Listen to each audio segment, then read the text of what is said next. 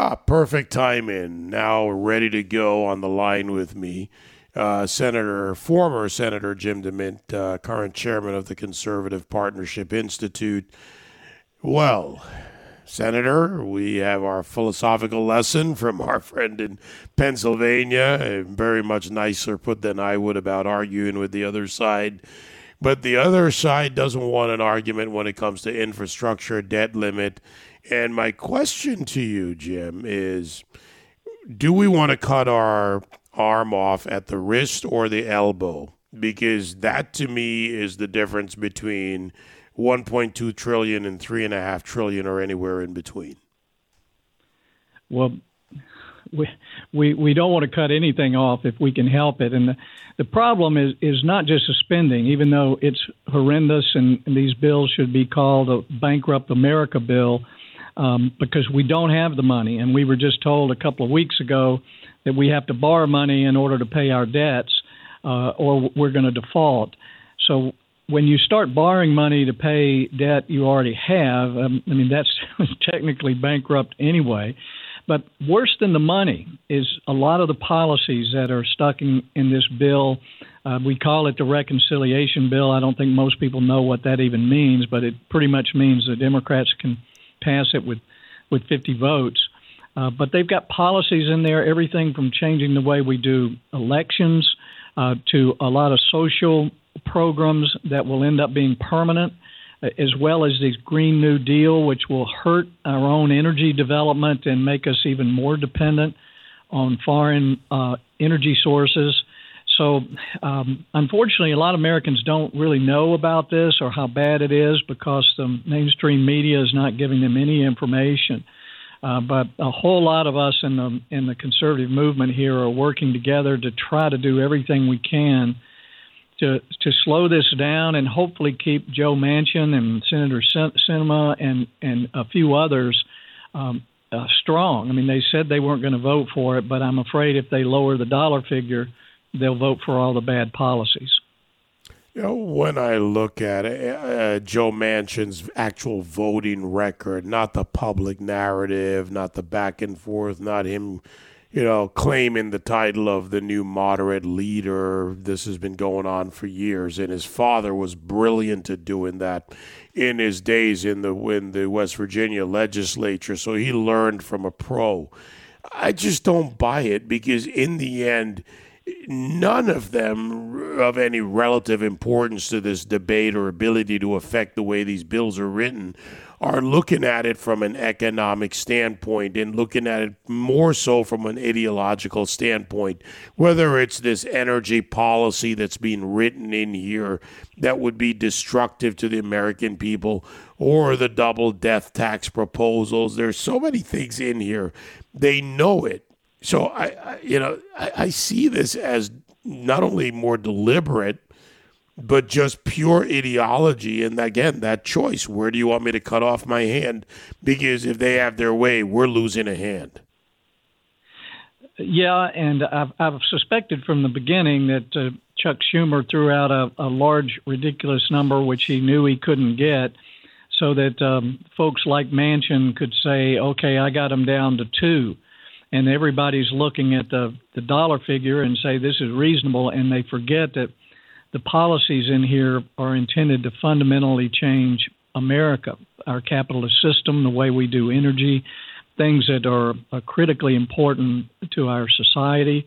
Um, so I think our freedoms are certainly at risk here. And um, like you said, you know, Joe uh, may be playing the game here and end up helping them pass it. Uh, but we're we're trying to get uh, messages out to people in a lot of congressional districts where, that voted for Trump and might be sympathetic to putting pressure on the, on their House members. Um, we, are trying every angle we can, but the the fact is uh, the Democrats are in in control of this, and unless we can get a few to defect, they're going to do something that could permanently hurt our country. There's so many gimmicks and mechanisms in this, and and I want to get to your book since we're a little short on time than our usual time together. But with the gimmicks and all the things they're putting in there, the agenda is not related to infrastructure. Do you see any hope of that being pulled out of it? Uh, no, I don't, because there's such a, a, a crazy leftist um, group in the House with AOC and the squad and all of that uh, who keep threatening to not vote with Pelosi if they take out the stuff that we consider really bad. Uh, but again, they may be just negotiating with themselves in the sense that they may take out one thing and then say this is a great compromise, and it's still bad policy. And so w- the problem now, and it does relate to the book, is, is we can't get the truth about what's really going to be in the bill because what usually happens is if the Senate were to pass it, they actually vote on a last minute manager's amendment, which includes a lot of changes and usually special favors and earmarks for particular members who they're trying to buy their vote. Um, but the truth is is his is a casualty of of what's happening now in America, and people are tired of being lied to. The reason I wrote Satan's Dare is, is because of this whole idea of truth. And while it may seem unrelated to politics, when the book is essentially a defense of the truth of the Bible, God is a creator, sovereign God, um, the country was founded on Judeo Christian ideas that came out of the Bible. Uh, and so, while again, the, the, po- the political sphere is not supposed to be explicitly religious, the principles that guide us and, and, and guide our society are, are based on biblical ideas. And if we throw the Bible out of schools, which we have, and, and, and throw it out of public discourse, um, we, we lose our country. We lose freedom and we lose the source of truth. Um, and so that's why I wrote the book. It's a great read. It's a love story. It's uh, people dealing with tragedy and uh, asking why would God allow this. A lot of questions we all ask. But I've been told that by people who've read it that it did more to confirm their faith in biblical truth than anything they've ever read. Um, but underlying all of that is if we have more people in this country who who believe that that we that the, oh, no country can rise without God's hand, that God is sovereign, um, and He did create this world for a purpose. If people know that, then they're not going to be as willing to let government be their god, and that's really the competition today.